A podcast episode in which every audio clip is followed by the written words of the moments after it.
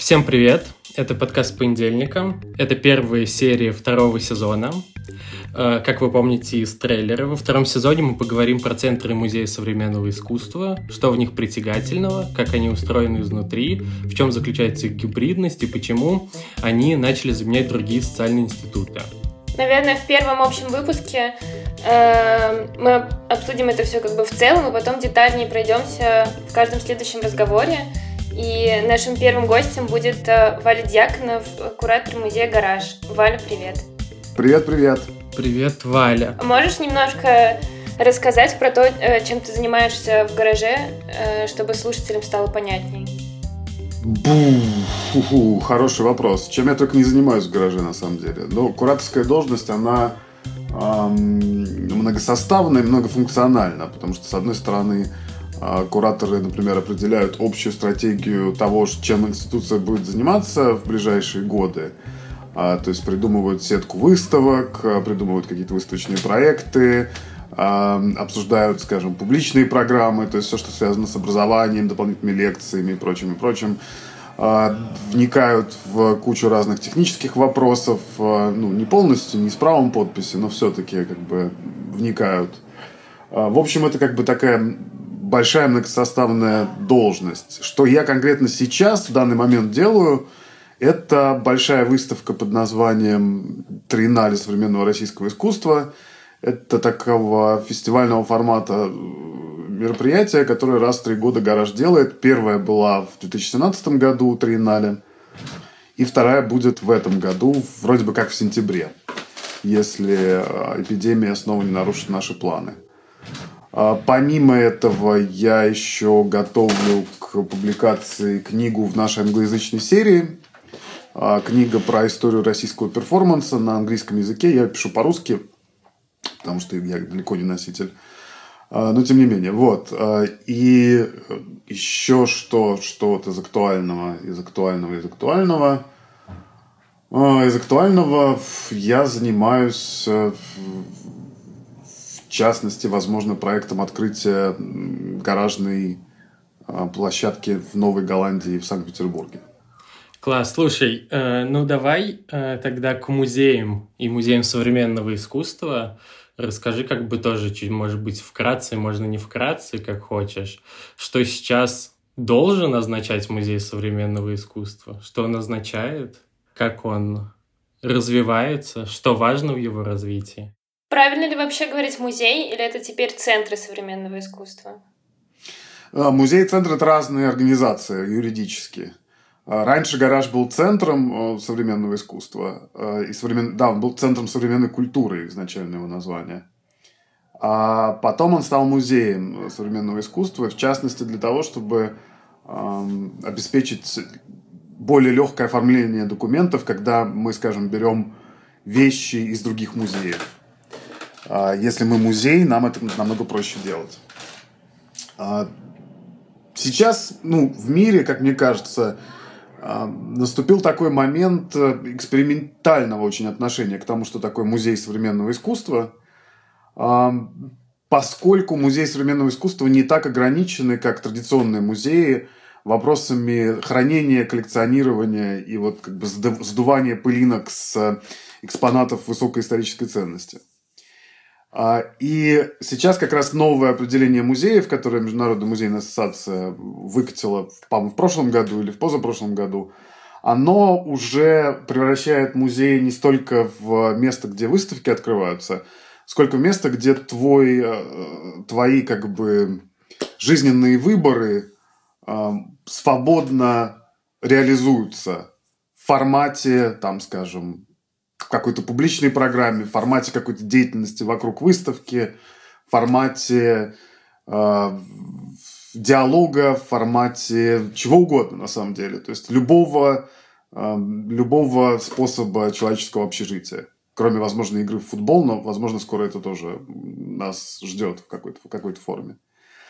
И э, изменение определения музея таким образом открывает невероятно широкие перспективы превращая их эм, не столько, вот как я уже говорил, не столько в выставочные институции, сколько в такие как бы центры толерантности, да, в широком смысле. Вот у нас в Москве есть еврейский музей Центр толерантности, да, он, э, у него профиль такой воспитывать, во-первых, знакомить людей с историей еврейского народа, что очень важно для России, а с другой стороны вообще пропагандировать э, терпение, да, терпимость относительно людей, которые кажутся вам религиозно этнически другими.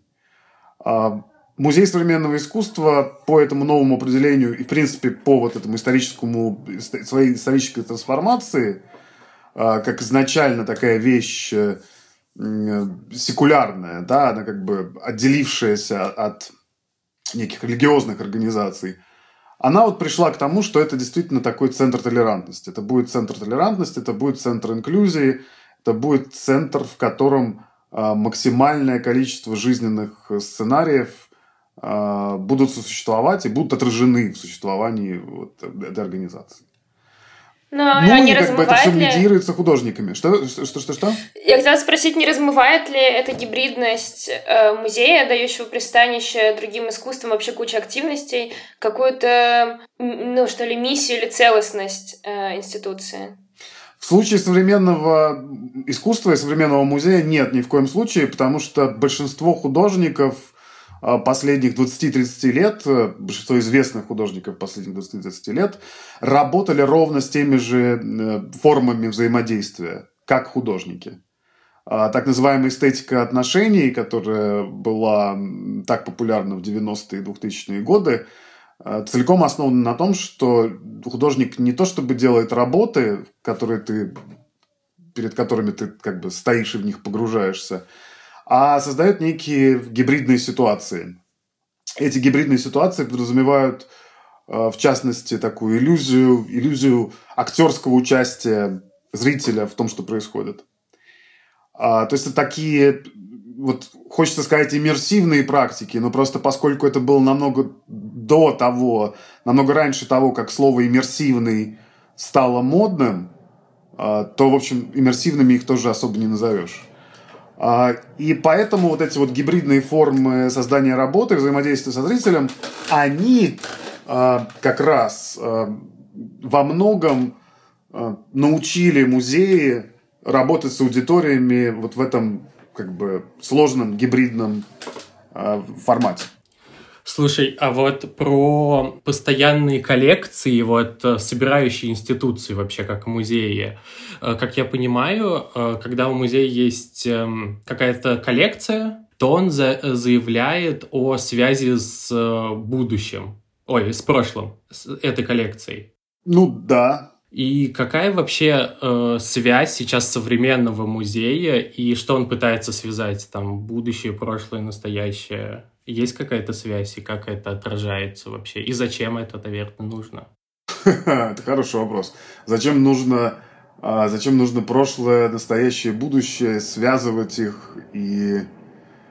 Эм, не знаю, тут какие-то гамлетовские ответы, наверное, приходят в голову в первую очередь. Но, но просто вот э, ты говорил про еврейский музей, э, и я подумал, что да, вот он, наверное, связывает. То есть есть прошлое, и он связывает его с настоящим. И, наверное, хочет как-то э, в будущем, чтобы эта тема была отрефлексирована у людей. Ну, э, да, с одной стороны, да, с другой стороны, вот мы должны понимать, э, это Григорий Ревзин очень хорошо написал в своем большой, большом тексте про еврейский музей, когда он открылся, что, ну, как бы, открытие еврейского музея и то, что его открывал президент Путин, это знак того, что у нас больше нет э, государственного антисемитизма и в России. То есть, в каком-то смысле еврейский музей – это памятник отсутствию государственного антисемитизма. А, и все музеи можно вот так вот от противного назвать памятниками отсутствия чего-то. А, в, скажем, там, а, Третьяковская галерея, да, в ее, в ее самом первоначальном варианте, когда она была, стала принадлежать городу после смерти, собственно, Павла Третьякова, она стала памятником отсутствию Павла Третьякова. А, крупнейшего, крупнейшего как бы коллекционера-визионера, который, собственно, своими, своим глазом и деньгами придумал целое, а, целую художественную среду, целую художественную ситуацию. Ну, он вместе с передвижниками ее придумал, но с его точки, с его как бы позиции инвестирование именно в культурный, в культурный факт был тоже огромным, да.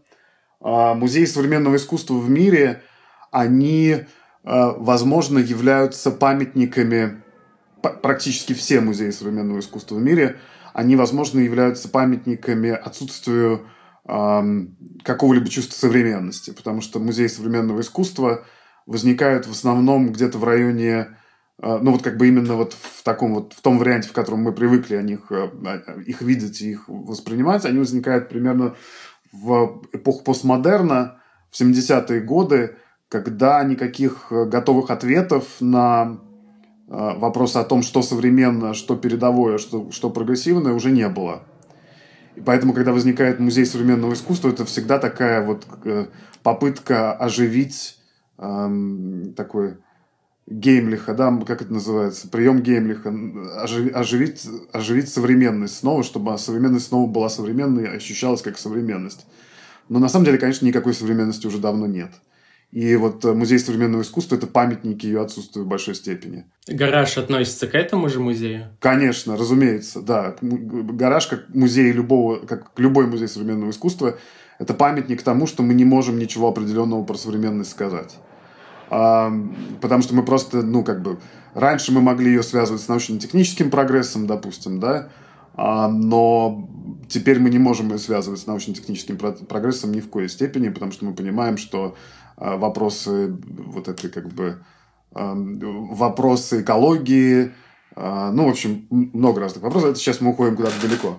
А возвращаясь к прошлому, современности и будущему, поскольку Музей современного искусства является памятником а, отсутствующего консенсуса по поводу того, что такое современность, а, у Музея современного искусства есть огромный, огромный потенциал, не все музеи его реализуют, огромный потенциал а, четко рассказать о том, как современность выглядела раньше и как она могла бы выглядеть в будущем. Да? И поэтому вот эта проектная деятельность музеев именно современного искусства может заниматься в том, чтобы заключаться в том, чтобы ретроспективно назначать что-то современным и вот изучать эту современность, которая когда-то где-то была, она может быть, она может быть асинхронична в самых разных контекстах. Допустим, в каких-то новых там э, постколониальных э, контекстах там Африки или э, Индии современность конструируется совершенно не так, как она конструировалась, как она традиционно сконструировалась на фабрике современности на парижских улицах да, 19 века, а, во времена Бадлера. А, вот эти вот разные современности, их может, а, может реконструировать Музей современного искусства. И одновременно как бы показывая художников, художницы художников, которые занимаются сценариями, сценариями и футурологией в широком смысле, они могут вот, давать некий вариант будущей современности. Э, будущего, того, что, того, что будет современным. Но как только, как только современность вновь заявит о своих правах, как только вдруг современность будет гомогенной и что-то снова станет очевидной, ощутимой современностью, музей современного искусства, скорее всего, исчезнут, потому что снова возникнет то памятником отсутствия чего они являются. А архив гаража, который вот появился ран, это попытка музея работать с прошлым искусства или это попытка его объять и объяснить? Нет, это гуманитарная миссия такая. Это такая особая гуманитарная миссия, она связана именно с тем, что, у, у, как кажется, как казалось всегда Антону Белову, директору нашего музея, а, у гаража всегда должна была быть миссия, которая как бы миссия культивации, а, культивации истории и культуры, да. И э, как раз гараж, архив гаража, он занимается вот э, накоплением материала, который иначе не попал бы э, в, вот, в контекст научного архива. Но как только этот материал попадает в контекст научного архива, он становится сразу объектом исследований и, следовательно, э, чем-то наукоемким. Да? И вот перевод этого прошлого, абстрактного, неоформленного прошлого во что-то наукоемкое, это то, ради чего существует э, архив гаража. У гаража есть какие-то еще миссии, которые э, ставит в основу своей институции? Но эта миссия в широком смысле заключается в том, чтобы быть такой институцией, куда можно войти, да, вот это, это как бы современ, современность, современное искусство здесь может, может быть понятно огромному количеству людей разной степени подготовленности. Это главная миссия гаража, чтобы оно было понятно огромному количеству людей разной степени подготовленности. Именно поэтому э, наиболее передовые отделы гаража и наиболее передовые сотрудники гаража занимаются разработкой самых разных программ, э, включающих и э, как бы оформляющих э, оформляющих этот диалог с искусством, с современным искусством для огромного количества самых разных групп. А у нас есть э, образовательный отдел, просветительский отдел, как мы его должны называть. А, у нас есть просветительский отдел, у нас есть э, отдел инклюзии, а, у нас есть отдел по работе с посетителями. Все эти три отдела занимаются постоянной, непрерывной выработкой новых стратегий, новых стратегий открытия контекста и искусства все новым и новым группам людей. А то, что гараж как центр современного искусства ставит себя как бы на одну планку э, с посетителем и пытается быть его другом. Да. Это особенность, это особенность центров современного искусства или нет? Потому что мне кажется, часто, например, какие-то классические музеи, они скорее давлеют над посетителем или указывают, или навигируют его, э, не знаю, как-то интеллектуально.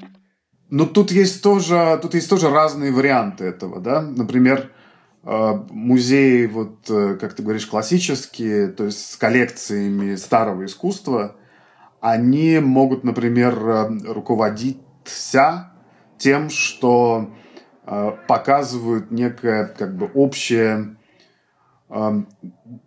общее наследие, делают доступным общее культурное наследие, общий исторический контекст, из которого выросли те или иные нации, да.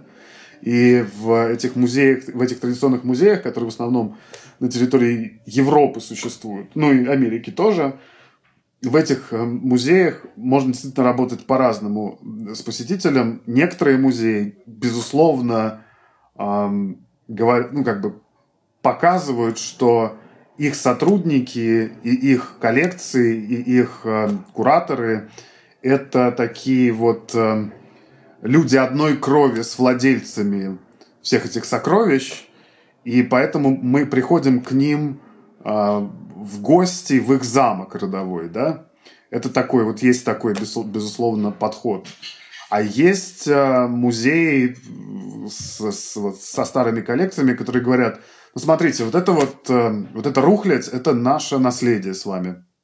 Давайте попробуем что-то с ним сделать, потому что, в принципе, это классно. Это не так классно, как э, то, чем вам забивает мозг э, индустрия развлечений, но это тоже классно, и давайте вот как бы в это, в это вместе попытаемся мы с вами равны в этом, в этом отношении. Вместе попытаемся разобраться в этом, в этом самом прошлом. То же самое с музеями современного искусства. Есть музеи современного искусства и центры современного искусства. Тут неважно, кстати, э, тип, которые э, то, что называется, я не знаю, как это по-русски, aspirational, да, э, они дают некую планку, до которой ты как бы допрыгиваешь и не допрыгиваешь. И ты можешь стремиться допрыгнуть до этой планки. Тебе может это все казаться, с одной стороны, супер недемократичным, с другой стороны, настолько интригующим в своей недемократичности, что тебе хочется туда вот попасть, да? А есть э, музеи, которые говорят, ну вот смотрите, мы вот как бы абсолютно открыты, мы понимаем в этом чуть больше, чем вы, но это ничего не значит, давайте вместе разбираться. Гараж, безусловно, ко второму типу относится, но я бы не рискнул говорить, что один тип хороший, а другой тип плохой. Потому что это, ну, это все показательно. Очень показательно, когда, когда попадаешь в традиционный классический музей, и действительно видишь, что каждый смотритель или каждая смотрительница – это вот баронесса, да, она ощущает себя непосредственным потомком, непосредственным потомком, а, там, не знаю, а, девицы фон Бенкендорф а, с портрета там 18 века.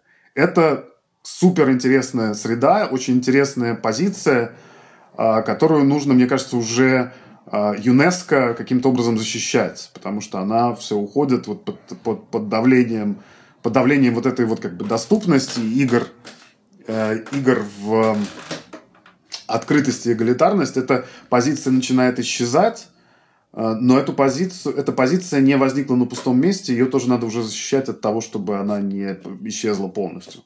А есть ли какая-то опасность для музея современного искусства совсем э, стереть эту грань между индустрией развлечений и собой? Потому что, например, гараж, он же открылся на месте кафе, в здании кафе. В смысле, это прямо совсем такой симбиоз на архитектурном уровне с э, общепитом. И вообще, когда ты входишь в гараж, первое, что ты видишь, это магазины, кафетерии. Ну, то есть, есть ли какая-то опасность, что музей перестанет восприниматься музеем? А, смотря какой музей ты имеешь в виду. Потому что если ты имеешь в виду вот тот традиционный музей, который, а, который как бы не традиционный, просто тип музея, который является aspirational, то гараж изначально не такой, да, гараж не aspirational. Гараж говорит как бы, ну, не хочешь на выставку, сходи в кафе. Ну, не хочешь в кафе, сходи вот э, в книжном, у нас есть книжки там детские, взрослые, и альбомы с картинками. Не хочешь ни туда, ни сюда, посмотри, какой у нас оранжевый гардероб красивый на первом этаже. Это не, это принципиальное, э, принципиальное создание пространства, где тебя не судят. А ты как бы... Да, тебя не судят, тебя принимают здесь, э, принимают здесь как должное, да. Э, зрители принимают как должное. Люди, сюда к нам ходят люди, и это люди. Люди и люди, вот. Мы не пытаемся их каким-то образом а, переделать а, явным каким-то образом переделать. Безусловно, у нас есть какие-то свои соображения, миссии, мы пытаемся, пытаемся их заразить чем-то, а, и как бы вдохновить, но не через вот не через служение, так скажем, не через совместные ритуальные ритуальные преподания к истокам или чем-нибудь, чему-нибудь вот такому же хтоническому. То есть в гараже вас примут любыми? Ну, не, ну есть, конечно, какие-то правила, да, все равно. Не любыми, нет. Но, но, но, но как бы в рамках примерно в рамках уголовного кодекса, примерно любыми, да. Ну, а вот э, вы, кстати, ждете какого-то измененного посетителя после карантина или нет? Ох, сложно сказать. Я думаю, что мы ждем в первую очередь изголодавшегося посетителя. А насколько он изменен, это мы посмотрим в, по ходу дела. Я вот не рискну сейчас предсказывать, угу. какие конкретные изменения могут с ним произойти. А у тебя есть вообще какие-то представления, помимо того, что понятно, как э, на менеджерском в смысле, уровне изменится организация музея, что появится разметка, скорее всего, не знаю, санитайзеры, да, ограниченное да. количество запусков. На каком-то кураторском уровне у тебя есть понимание, что тебе придется изменить что-то в своей работе после карантина? Да, конечно, мы меняем планы будущих выставок уже вот прямо сейчас. Мы делаем архитектуру немножко другой, чтобы сохранять вот эту социальную дистанцию. В общем, нам приходится учитывать все эти э, чисто технические параметры в своей работе. А что касается, что касается вообще выставочной программы будущего, то, ну да, надо думать о том, что определенного рода программы, связанные взаимодействиями, со взаимодействиями, с каким-то включением, какой-то близостью, какой-то аудитории, которая вот в виде толпы существует, этого, да, этого, скорее всего, в ближайшее время не будет. Но ты воспринимаешь это как удручающее или как э, да. какое-то позитивное движение к изменениям в целом? Как удручающее, безусловно, потому что, ну, а, есть, например, перформансы, которые у нас э, чаще всего во всех выставках являются как бы какой-то неотъемлемым элементом э, программы публичных мероприятий. И э, если они как бы предполагают большую аудиторию, то от них придется, видимо, отказываться или каким-то образом их по-другому проводить, переводить и контролировать. Здесь много неприятных моментов. А ты можешь вспомнить в истории какие-то примеры похожих катаклизмов, которые вели к изменению музея? Может быть, война, кстати. Ну, война, это война, там как бы что было? Там были эвакуации, там были перепрофилированные музейные здания под госпитали или какие-то убежища, или какие-то государственные учреждения другого, или военные учреждения другого плана.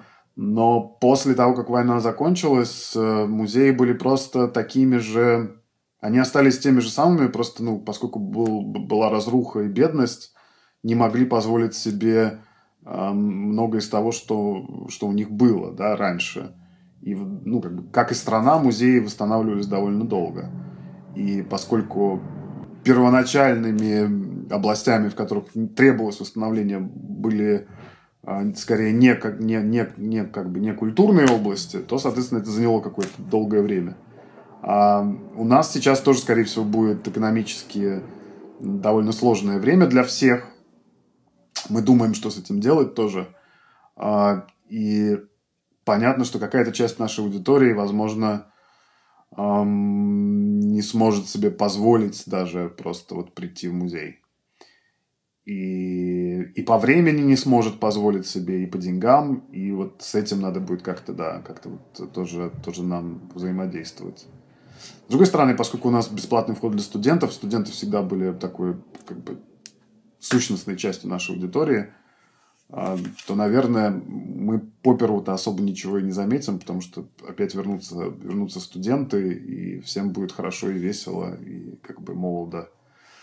Мне кажется, что не было таких катаклизмов, которые, вот, э, которые радикально бы меняли э, выставочную, радикально меняли бы музейный опыт э, вот с этой точки зрения, да, с точки зрения там, каких-то дистанций, э, гигиены и, и, и прочего. Ну, то есть музеи, хотя с другой стороны, можно так, если подумать, то можно понять, что музеи, в принципе, изначально двигались все больше и больше к тому, чтобы э, соблюдать вот эту дистанцию, да, а, чтобы дистанция становилась все больше и больше в музее для музейных посетителей. Изначально какой-нибудь британский музей – Э, это один из первых публичных музеев вообще в, э, на Западе. Британский музей – это место, которое работает для посетителей там, два раза в неделю, и посетитель туда как бы толпой вваливается и ведет себя как на улице практически. То есть глядит друг на друга, комментирует друг друга, тыкает палкой, тыкает тростью в картину, чтобы показать какой-то излюбленный, э, излюбленный заинтересовавший момент – а, и постепенно, постепенно, постепенно, постепенно люди, людей как бы оттаскивают от картин все дальше и дальше, тыкать палками, трогать руками и там, не знаю, сползать по ним они уже не могут. А, и, и вот эта как бы дистанция растет, да, постепенно все растет, растет, растет. Появляются там столбики, появляются цепи, появляются э, те или иные, все новые и новые правила – и вот это, это как бы дистанцирование а, посетителя от работы и посетителей друг от друга, подчеркивающее, что музей это вот как бы некий не знаю, место, где ты индивидуально общаешься с произведением, а, в каком-то диалоге находишься, все это росло, росло и росло, и, возможно, а, новые правила, возникшие благодаря вирусу, являются просто в каком-то смысле логичным а, логичным развитием того, что уже то, что уже, того, что уже давно как бы исторически э, было.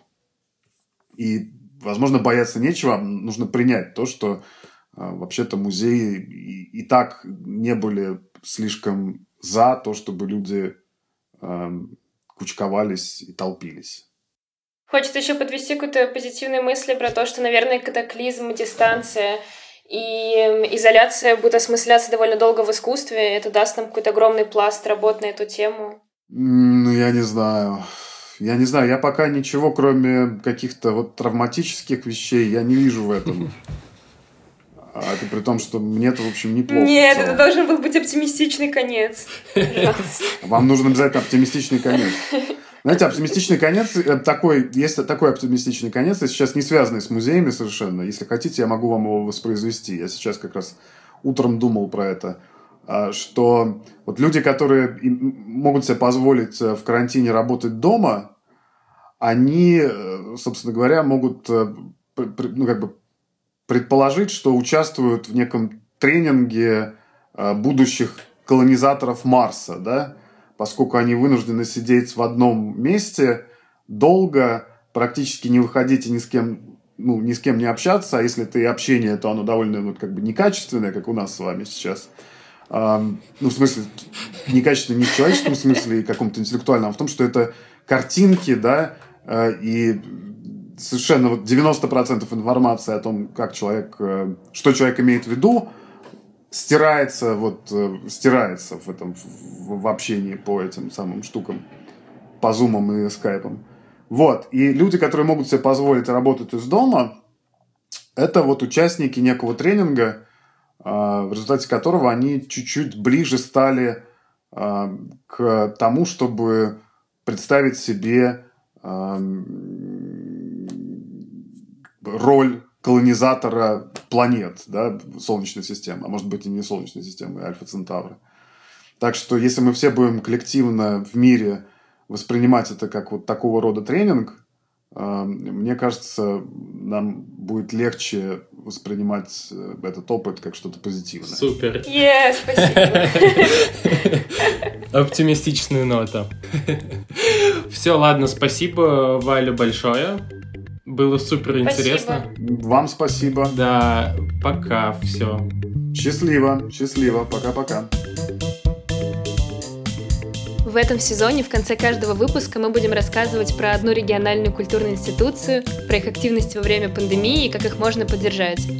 Сейчас нам даст комментарий руководитель Государственного музея современного искусства Пермь Наиля Алхвердиева. Всем привет! Меня зовут Наиля Алхвердиева. Я руководитель Пермского музея современного искусства Пермаме. Хотелось бы рассказать немножко о том, как мы пережили первый этап э, карантина – и какие планы у нас на будущее, потому что изоляция у нас продолжается, ориентировочные сроки начала работы у нас 1 августа, и на сегодняшний день мы э, в целом с оптимизмом смотрим на эти даты, понимая, что они тоже могут сдвинуться. Э, первый этап перехода был достаточно тяжелым, с одной стороны, потому что мы никогда не работали в таком объеме в онлайн-форматах, э, когда у тебя, я уже говорила неоднократно, есть большое как бы, физическое тело в виде э, музея, выставочного пространства, аудитории, которая к тебе приходит. Э, вся интернет-коммуникация все-таки является такой сопровождающей и периферийной деятельностью. И, кроме того, ну, как бы ресурсы музейного менеджмента, их всегда недостаточно для того, чтобы тянуть как бы оба этих блоках, при том, что мы, конечно, всегда понимали, что э, благодаря соцсетям наша аудитория расширяется, и это один из важнейших инструментов коммуникации с ней. А, но, тем не менее, именно в этот период у нас получилось э, перестроить как бы, профиль и фокус нашей работы и ну, очень глубоко погрузиться во всю проблемность э, э, работы в этом формате, а также начать обнаруживать э, в этом измерении какие-то новые практики, которые до этого момента мы не очень активно использовали. Но из плюсов первого этапа было все-таки то, что мы отталкивались от реальной выставки, которая еще стоит у нас в музее, и какой-то фронт Э, публикаций или так рефлексий, он проходил вокруг выставки «Экстемпорари», выставки датского куратора Токи Лукберга, посвященной вопросам как бы, вообще экологии, настоящего, будущего и прошлого. И поэтому тематически нам было достаточно просто выстраивать какие-то да, э, сюжеты. Э, очень тяжело было психологически, потому что в процессе вот этих переходов накопилось огромное количество фрустрации, поскольку э, объем работы, сложность работы дома нерелевантно оказалась э, такому зрительскому успеху. Во всяком случае, в реальном формате ты всегда можешь видеть этот отклик и количество людей, которые приходят в музей, и живые лица, и, в общем, любо, любая коммуникация становится для тебя ну, как бы зримой.